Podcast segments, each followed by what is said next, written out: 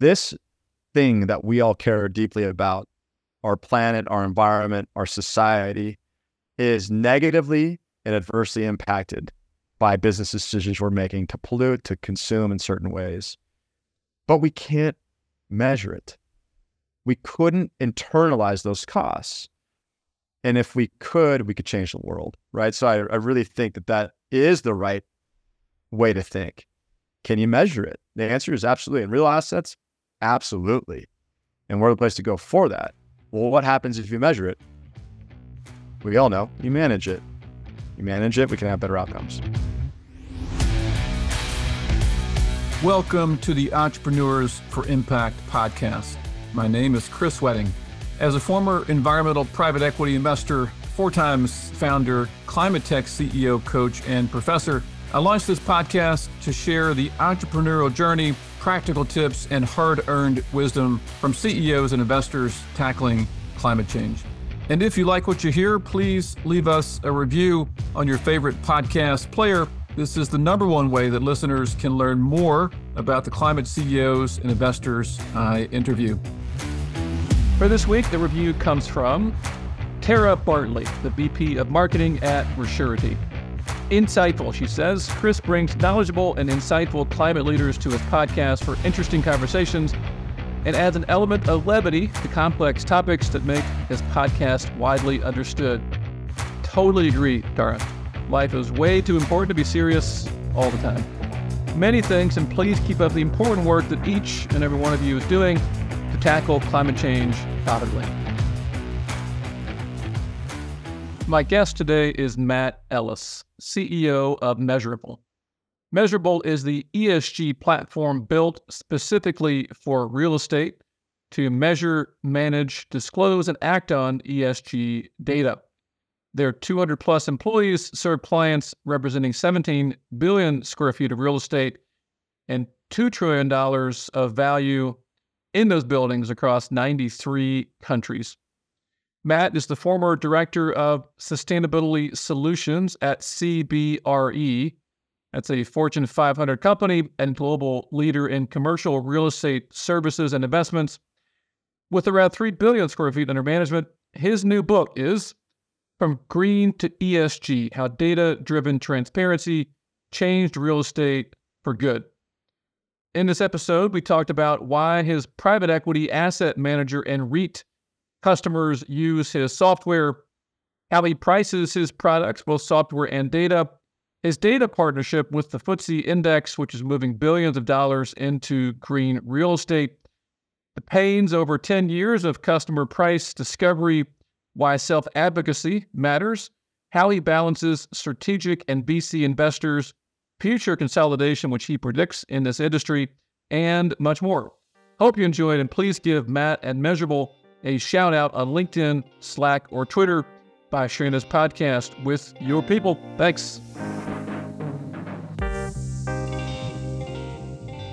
Matt Ellis, CEO of Measurabl, welcome to the podcast. Thank you, Chris. Good to be here. Well, you may not know this, but this conversation is a long time coming. As we joked before pressing record, my PhD many years ago was lovingly criticizing the LEED green building rating uh, program for you know being directionally correct but not perfectly correct in in measuring the environmental benefits of green certified buildings. You all have taken it, thankfully, the next many steps ahead to to be more accurate in that process. I wonder if we could start with this maybe clarification for some of the market, which thinks of you all as mostly software, but you have another line of business which to me was intriguing to learn about, and I'm sure some listeners would like to hear it as well. Yeah, that's right. Um, our origin, Chris, as you mentioned correctly, is in software, where we help real estate organizations measure, manage, report, and ultimately act on sustainability. We had in our vision since inception the idea that the real estate community was not just real estate owners, um, it was occupiers, it was lenders, it was insurers, it was stock exchanges that were building green uh, indices. All of these stakeholders are also part of the real estate community, and we wanted to serve them as well. And so we built a data business. Um, so that is a labor of love that leverages our DNA and software and our enormous data set, our world leading data set, uh, to provide insights on sustainability to these other stakeholders. And you, you, mentioned earlier this partnership using this data side of your business, this partnership with FTSE. Maybe say more about what that looks like, the kind of impact you're having there. Yeah, that's so recently public, maybe I think just as mid December 23, so roughly a month ago, it was made public that Measurabl was selected amongst all global data providers to be the provider of green or sustainable metrics on real assets. And those metrics, those th- that data was then incorporated into the FTSE Russell Nareit EPRA Green Real Estate Index, uh, which is very cool. And so that's actually a series of indices focused on different real estate allocations um, with several billion dollars uh, in investment tracking those different products. So it's a, a great honor to work there. And it's an example, prime example of our vision around applications of sustainability data, not just to owning and operating buildings, but to all the other activities around them. And for those listeners, including myself, who can't write fast enough, just mention that uh, that index again that uh, uses your all's data. The FTSE Russell EPRA Nareit series of indices. Uh, so it is a bit of a mouthful, but if you just start with maybe green real estate index and FTSE, you'll you'll get there. Perfect. All right. So listeners have heard in our intro, you know, over two trillion dollars of real estate value that are utilizing your all's software across 17, 18 billion square feet or so, 93 countries, pretty big numbers. But when you're talking to new customers, where they, they maybe know of you, not enough of you, what's the pitch? Man, how do you, how do you get from a, a don't know you to a yes?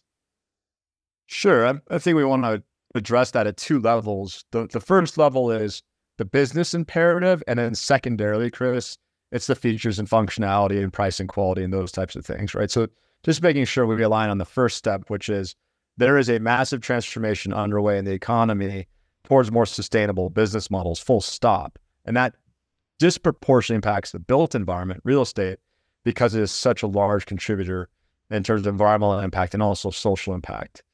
So, right there, we just want to make sure our prospective customers understand that and that we give them plenty of examples. And those examples are things like you are likely now regulated to some degree around at least energy and carbon disclosure you likely have investors that expect these metrics and forward progress on them. And most certainly, you would have customers, aka occupiers, other stakeholders that also have expectations. So, if any one or more of those three things affects you, we're aligned that you need to do something about sustainability.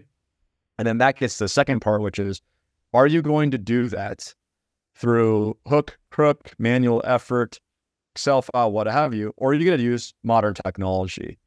typically the customers or the prospective customers say, we want to use technology for that. The second thing we're going to ask them is, are you going to choose a platform or you to choose the world's most widely adopted and validated platform for that? And so we kind of go down that decision tree and then we explain what has led us to be in that privileged position. Well, many things. One is a huge emphasis in our business on data collection and the underlying automation to access data of many types. So, utility data, project data, certification data, climate risk uh, data, policies, procedures, qualitative data, so on. So, we've invested very heavily there. And we have distinguishing and proprietary tools that our competitors don't possess. Another thing we have is amazing scale, which benefits our customers because we can deliver the most accurate benchmark. Big thing, I used to be in real estate transactions before I got into this weird world of sustainability and technology. And in real estate, we're, we're relative animals. We're very interested in a building relative to a comparable building. Same holds up for sustainability. We want to know that concept and document that. Now, if I have a data set that's bigger than anybody else and more granular, I can probably help you with that in a better fashion than somebody else. So we want to make sure they understand that. And thirdly, it's that scale also begets a view into the market. So Measurabl serves private equity, asset managers, private and public, publicly traded REITs and private REITs and everything in between. multifamily, single family, data center, hospitality, Major League Baseball stadiums. That view into the global real estate marketplace allows us to develop bigger, better, faster, and innovate with our customers on their needs. So those are some of the things I want to make sure we point out. Makes sense. So we, we've heard about the data side, the software side. Maybe let's go one level deeper. How do you guys make money? What's that look like? Subscription. So the on both sides of the business, Chris, both in the, the software business and in the data business, they're both subscription models. So what that means for us is we're going to provide you a tier of service, good, better, best, if you will, in the software business. You're going to sign up for that for a period of time typically two to three years. And you are going to pay us by volume, which is based on the number of buildings in our model that you load into that tier. We charge that annually upfront. So it's actually a very traditional SaaS business model based on effectively tier, volume, and term. On the data business, uh, that is close but not exactly the same because there's two ratchets there. One is the number of metrics you consume. So Measurabl currently serves energy intensity, carbon intensity, regulatory exposure, climate risk, and certification status. And we can do that for any building anywhere in the world with very few exceptions. If you want to purchase one or more of those metrics, that changes your cost structure. And then the second one is back to the building model. How many assets are you running through our API service or our UI for those metrics. And then again, subscribe to that model and billed up front annually. And did you all ever consider any other business model? Method uh, You're maybe pick, I, pick a couple of those and why. Oh my goodness! Yeah. Oh my goodness! You know, the, as they say in like the venture books and the startup books, price discovery, value alignment, whatever. That's an experience. In fact, I would argue that value discovery, price discovery is a darn close second to product uh, iteration and landing the right feature function formula. So, for example, one of the things we looked at is we built a very complicated model to ramp pricing by uh, square footage and that had and it looked it looked a little bit like I guess an elongated S in other words, if you're very, very small, your costs were were very modest. And as you started to tip into that more institutional tier, that larger tier, what happened was uh, you're you would see more of that call it 35 degree line, right? Where if you're a 100 million square foot owner, yeah, you're starting to see some, at least for us, meaningful fees to them negligible. But then you get in this weird spot again where let's imagine you're a super owner. You you owned you know, a half a billion square feet or you're a government entity or something vast. if we kept on that line, the price would explode into, you know, tens of millions a year, basically. And so you had to taper it again. So what if you think about what happened there, you actually had to have a I forget one of our, our data scientists built this model because it was too complicated. And he had a name for the type of equation we had to run to get this right. Um, but that's an example of where you can't explain that to your customer. right? And so we had to go back. We had spent too much time saying, well, here's why at a certain square footage, you're a certain price. But at square footage is to the left or to the right of that, it could be markedly different. We wanted to reorient on the perceived value, which for our customers is principally around the number of assets that they're getting into our software. I think I've heard someone say, or maybe said often, simple is better than clever,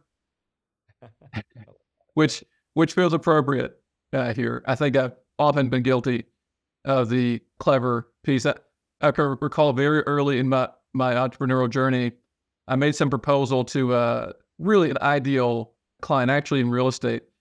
And uh, they came back and said, well, the answer is no for all sorts for these reasons, but boy, your proposal was complicated.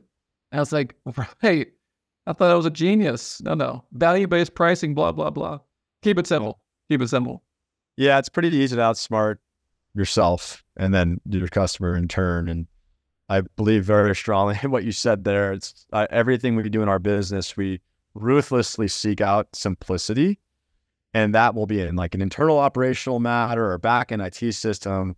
Certainly in our software experience, you just keep going back to the how do I make this bulletproof easy? And let's see, you must get plenty of questions, or I think our listeners are certainly curious about how have you been able to raise so much capital from, you know, really top shelf investors? I think many listeners will recall your announcement from was maybe it was the Q2 last year, plus or minus your all Series D of call it $93 million or so.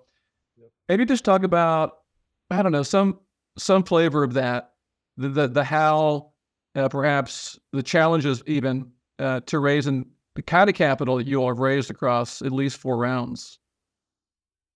There's roughly 175 million in equity into Measurabl, Chris, over our lifespan. And I'm going to have to say roughly because I just don't recall at this stage. Um, we additionally have debt facilities now that are tens of millions of new or additional capital access. So it's it's definitely not what we started with, which was you know ten grand more or less out of uh, bonus I got when I departed CBRE.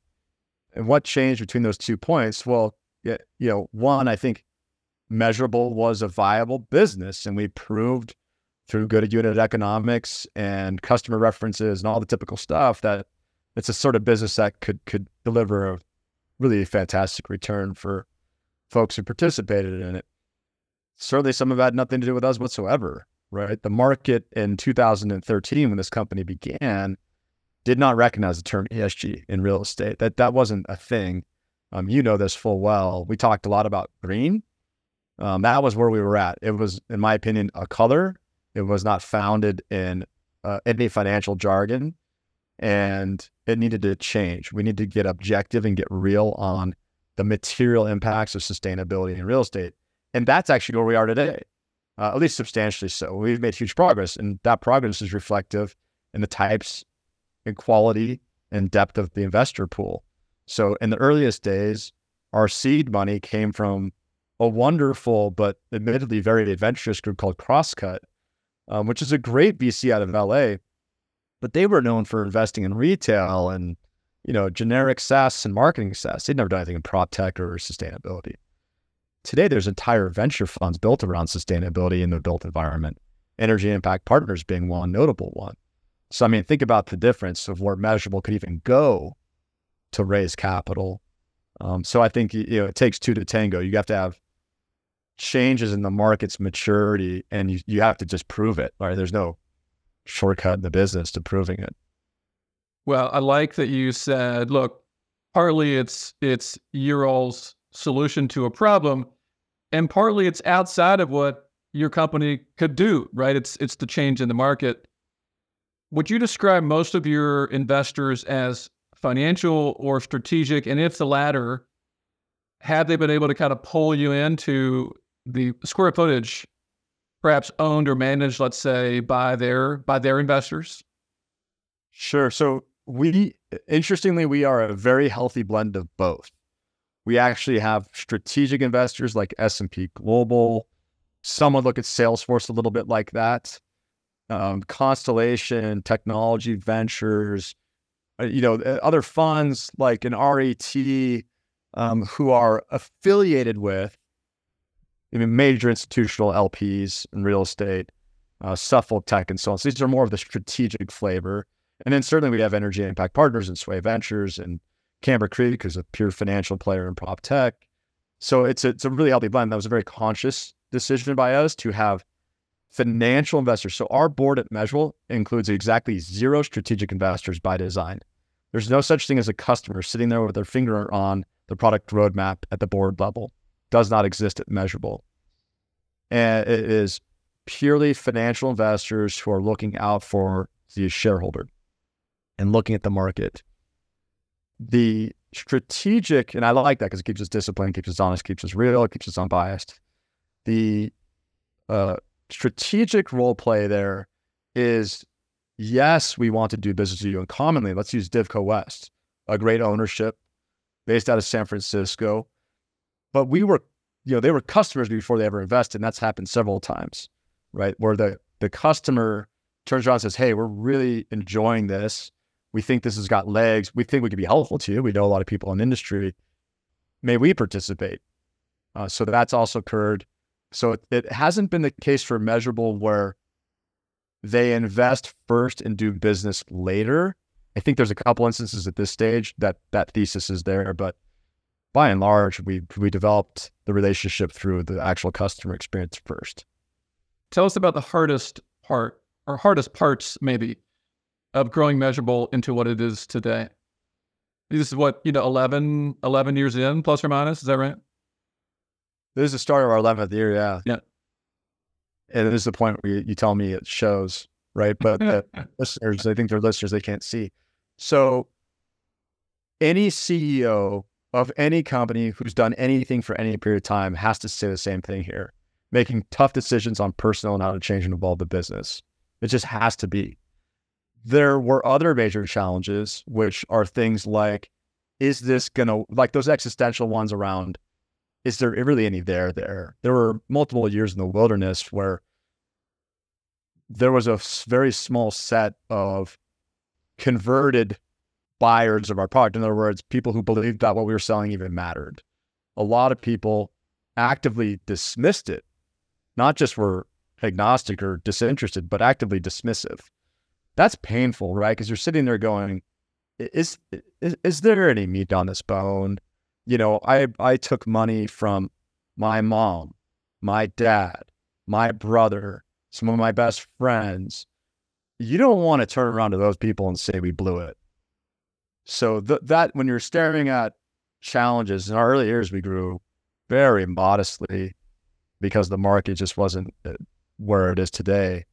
And there were many moments where I thought it wouldn't work. But yeah, you know, it also makes you much more resilient. And now the types of challenges that we experience, I reflect on those early days, and I think we have it pretty easy by comparison. It's interesting you you mentioned taking capital from those close to you can be really almost an extra motivator, right?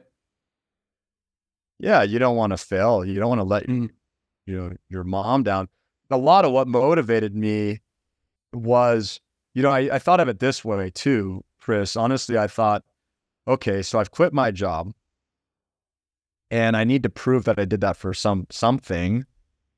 Sold the car, worked out of the house the bedroom, sort of thing. I, I did those things, and you you kind of don't want to pull up a push up a tulip like in month three on that. You you need to show some durability, and so I remember thinking, well, if I can at least get some outside investors, right? So like an institutional investor, VC, like that'll mean equals success. And if I fail after that, business doesn't go anywhere, like, well, at least I can point that and say, it wasn't completely for nothing.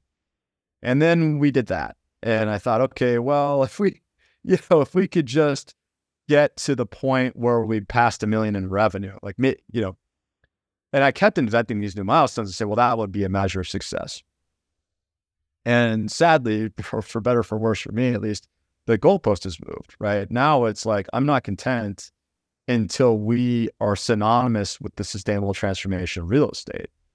And I mentioned to you before this call, like I actively think every day, will it be set out in the market by some investor? Is your building measurable? Yes or no? Is your fund measurable? Yes or no? I really want to see that. I want to see our brand and our company have uh, supported this transformation. And so now we got to do that. um, so it's still a road to hoe, but so far so good. Well, we we can all relate to goalpost moving for sure. And just to be clear, what I just heard there, w- one goal was, you know, can I get can I get institutional, professionally managed money to invest in me? And now it is, I think I heard, can Measurabl become a verb like like Google, right? Just just Google it, right? Is that is that what I'm hearing? Yeah, why not? why not? To me, it doesn't. I mean, it does. It's the issue, right? The issue in sustainability and quote green. And this is my shameless plug. I wrote a book on this, and the book says it, or it, it tries to articulate the transformation from green to ESG. That's the the cover title of the book. And what I'm getting at is this thing that we all care deeply about, our planet, our environment, our society, is negatively and adversely impacted by business decisions we're making to pollute, to consume in certain ways.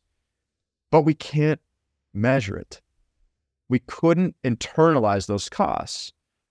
And if we could, we could change the world, right? So I, I really think that that is the right way to think. Can you measure it? The answer is absolutely. In real assets, absolutely. And we're the place to go for that. Well, what happens if you measure it? We all know you manage it. You manage it, we can have better outcomes. And I will put a link in the show notes, but give us the full name of the book. Uh, it's from green to ESG. And let me see if I get this part right. How data driven transparency changed real estate for good. There we go. On that. There we go. Double entendre at the end. That, for sure, for sure. I got I got it all in the show notes already. Okay, cool. Well, you, have already gone towards my my next question, which is what's what's the pick a number? What's the five year vision, Matt? Well, shoot. I mean, on which lane do we want to go at that? So we could talk about that with respect to product evolution. We could talk about that with respect to sort of the macro market evolution. We could talk about that very transactionally, like with respect to what the competitive landscape looks like. So I think they're all fair game. And since I laid them out there, I'll say in, in terms of what does the market look like, I think that is entirely clear and obvious. So this one is like if you had me get the crystal ball and see what's the market look like in five years, um, with respect to like sustainability and real assets, I'd say a deeply penetrated and activated one. And the thing I point to there is regulation. So right now, already you have the European Union, you have a big piece of North America by way of municipal and state regulation and provincial regulation um, and looming federal regulation being regulated around energy and carbon, which is not, I know, the whole pie, but it's a critically important foundational piece. That's a sea change. But this is actually happening in Japan. It's happening in Hong Kong. It's happening in Vietnam. It's happening in India. It's happening in Australia. And actually, I should change the past tense. It's happened. So the regulated reality and all the implications of that are significant. Like your cost of capital is going to change, right? Your you're going to have lawsuits CEOs will lose their job because they failed to disclose accurately on certain things. Um, and this has, in fact, also already occurred at uh, DWS around their greenwashing scandal. So the regulated future of real estate is, and, and the, the depth and breadth of that is obvious. And I think that's something that will, you know, systematically change the real estate fundamentals and how we value assets. With respect to the competitive landscape, you will have consolidation. We've begun that. We were an early mover in acquiring businesses of adjacent value and bringing those together in an integrated experience. Our competitors are now replicating that playbook. So, what happens next? More of that. It'll just get bigger, it'll be faster, and it'll sort of snowball. So, I fully expect that when we pick our heads up in two years, you're going to see a smaller set of much more sophisticated and globalized businesses solving or attempting to solve this issue. And with respect to like features and functionality and product evolution, the last part, like kind of, you know, tease the lead there, which is we talk in our business, Chris, about meter to market. And it's very different actually than a lot of our our cohort talks about. Typically, this conversation in real estate is around energy and carbon. And I think they're right about that. I just think they're grossly wrong on the full scope of that and for whom. In other words, it's about energy and carbon for those who own buildings. No, it's not. It's about energy, carbon, and climate risk. It's about capex and decarb. It's about the the transformation of the assets. It's about the policies, the procedures, the governments, the health and well-being. It's about all that, and it's about all of that differently for everyone that owns that building, lends to that building, the LP and the fund in which that building sits, the bond holder who's invested in the so-called green bond. You get it. Like that whole value chain. And so the product answer to that uh, at Measurabl is to deliver a meter to market experience. That's why when we tar- started the call, we were talking about software and data because you deliver the value differently to those different personas and stakeholders that actually has to be a company. I don't think it's tenable to have a niche data collection tool for owners that then doesn't solve for the compliance issues at the portfolio level that then doesn't solve for how that portfolio entity accesses capital. I may be wrong on that, but we're going to give it our go and saying we're right, and that that has to be an integrated product experience, what we're working on. All right, that's that's aspiring, and I can't wait for Measurabl to become a verb.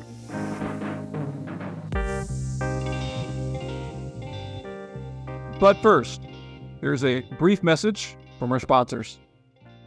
Just kidding, we still don't take any sponsors.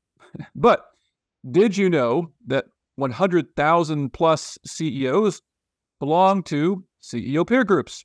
And if that makes you feel a little FOMO, and if you're a CEO or founder, then you're in luck. I have the privilege of leading North America's top peer group community for growth stage CEOs, founders, and investors in climate tech, clean energy, and sustainability.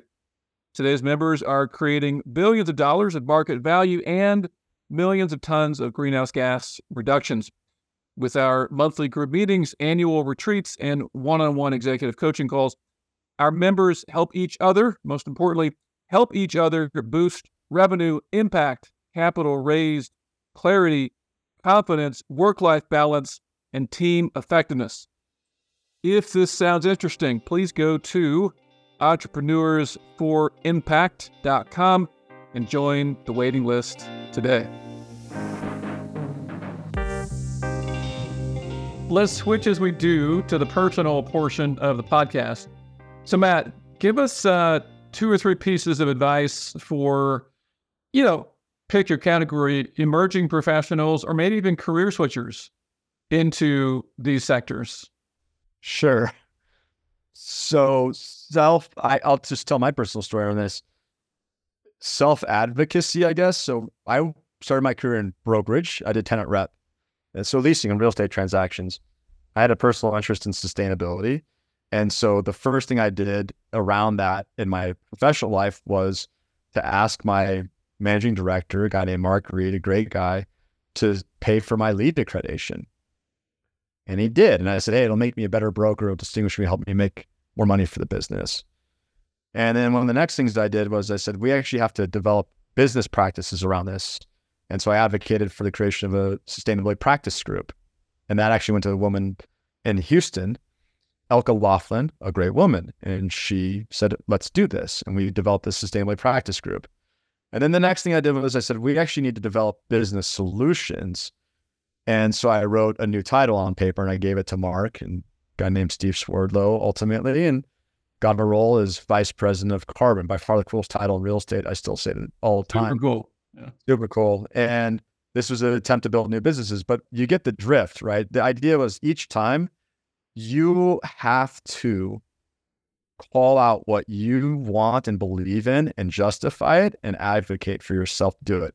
If the uh, opposing position is, I will do my work and I will be noticed and people will, you know, fulfill my thing. It's just maybe, maybe that can happen. I'm sure, in fact, it does. But I'm a big believer in self advocacy. If you want to go get it, um, say it out loudly and don't be embarrassed uh, for doing so. That resonates a lot. It, it also reminds me of a common phrase from the you know 30 or so climate tech CEOs I work with in this peer group community, which is agency, right? They want to hire folks, uh, encourage folks to have more agency inside of the firm, right? Not not coming with problems to the CEO, but coming with, you look, a problem, three solutions. Here's the one I recommend and why, right? Solutions orientation, not problem orientation. Yeah, that massively, massively true. Totally give us a couple of habits or routines that keep you healthy, sane, and focused over these last, you know, 10 years, Matt. When I was in college, you know, finals, how intense that is, finals week, and everybody freaks out. And so we had, I played water uh, for all my youth, all the way through college. And, you know, here comes finals week. And we went to coach and we said, you know, coach, geez, there's a practice. And we need to cancel it. Everyone needs to be studying. And coach said, quite the opposite. This is the two hours you need to give to yourself in the pool, clear your head. There's no way that sitting in the library and with your face in a book for eight hours straight is going to be nearly as productive as like a couple more focused hours. Um, so uh, it's always, first of all, absolutely right. And I struggle with that to force myself to go and get to the gym, cross country, you know, ski and all the rest. But it's absolutely essential. And it's like common denominator that I've noticed in people that are fairly successful is they have some self awareness about their physical health. Because it's pretty easy, right? You open your laptop, you grab your phone. I got my phone by my side when I sleep. You know what happens. You roll out of bed, you look at that thing, and, and next thing you know, um, you're not where you're supposed to be. You're you're staring at your laptop and not taking care of yourself. It what and saying it differently, I think, is if you think you don't have time to take care of your physical uh, uh, health, that's exactly the reason you do need to do it.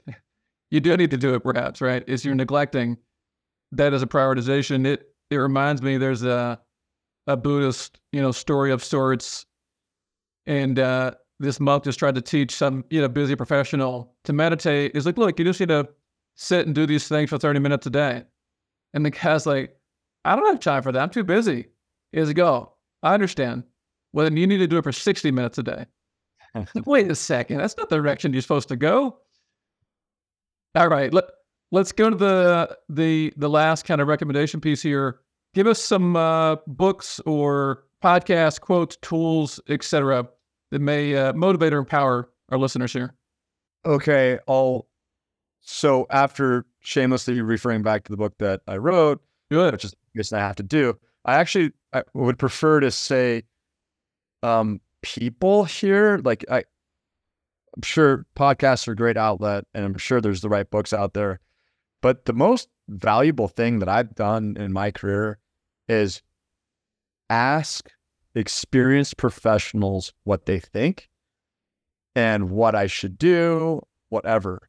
And it's astonishing what happens. If you go to, and you don't have to know them, they don't have to know you. It is astonishing what happens if you ask. And you do it humbly and politely, maybe sometimes even lightly, slightly persistently. You will get remarkable people who will give you 10 or 30 minutes and give you a point of view. Um, so I really encourage people to like go to the knowledge that's all around them um, in their elder statesmen, in their peer group. It doesn't always have to be up, it can be down sometimes. AC stuff too. Um, but just go there and bother to ask the question and be inquisitive. So a different version of what you're asking for, but I, I just think that that piece can get missed sometimes. Is like, what about all these people to my left and to my right? I'm sure they have something to say too.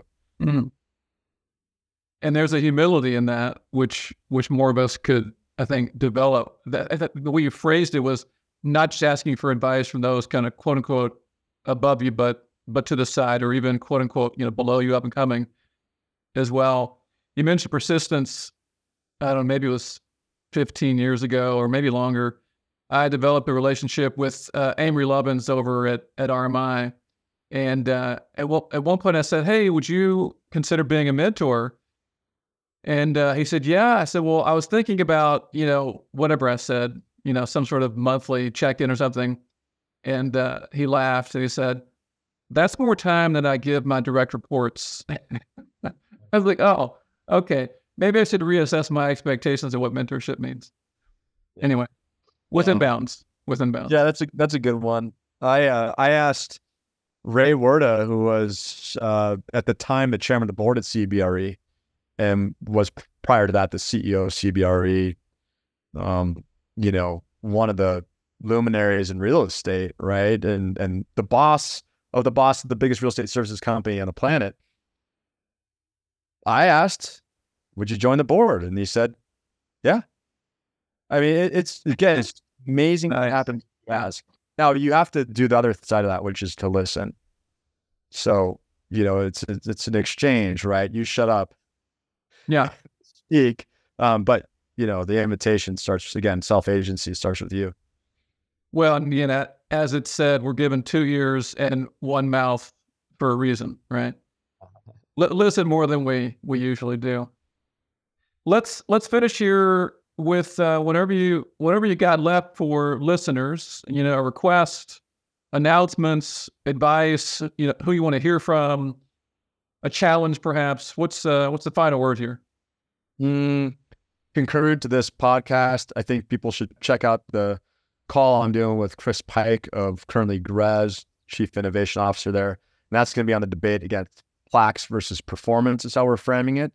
So it's really addressing this, I think, burning question in the industry around is this all worth it? Do these labels matter? And are they associated with actual outcomes? So check that out. That's January 29, so just a few days from now.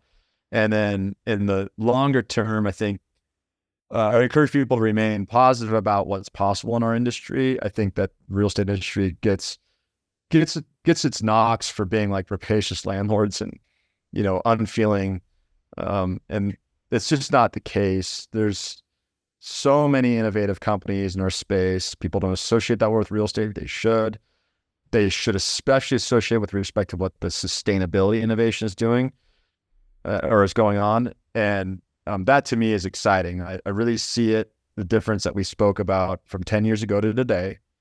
And then what we'll get in the next two couple years uh, is exciting. And our, our, our, industry is changing for the better. And I want people to remember that.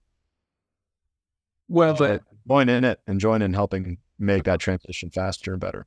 For sure. I mean, and just, I feel like we, we have to keep clarifying the same misperception, you know, sustainability, green, ESG, whatever in real estate is not some, you know, uh, leftist woke like hug trees uh, strategy.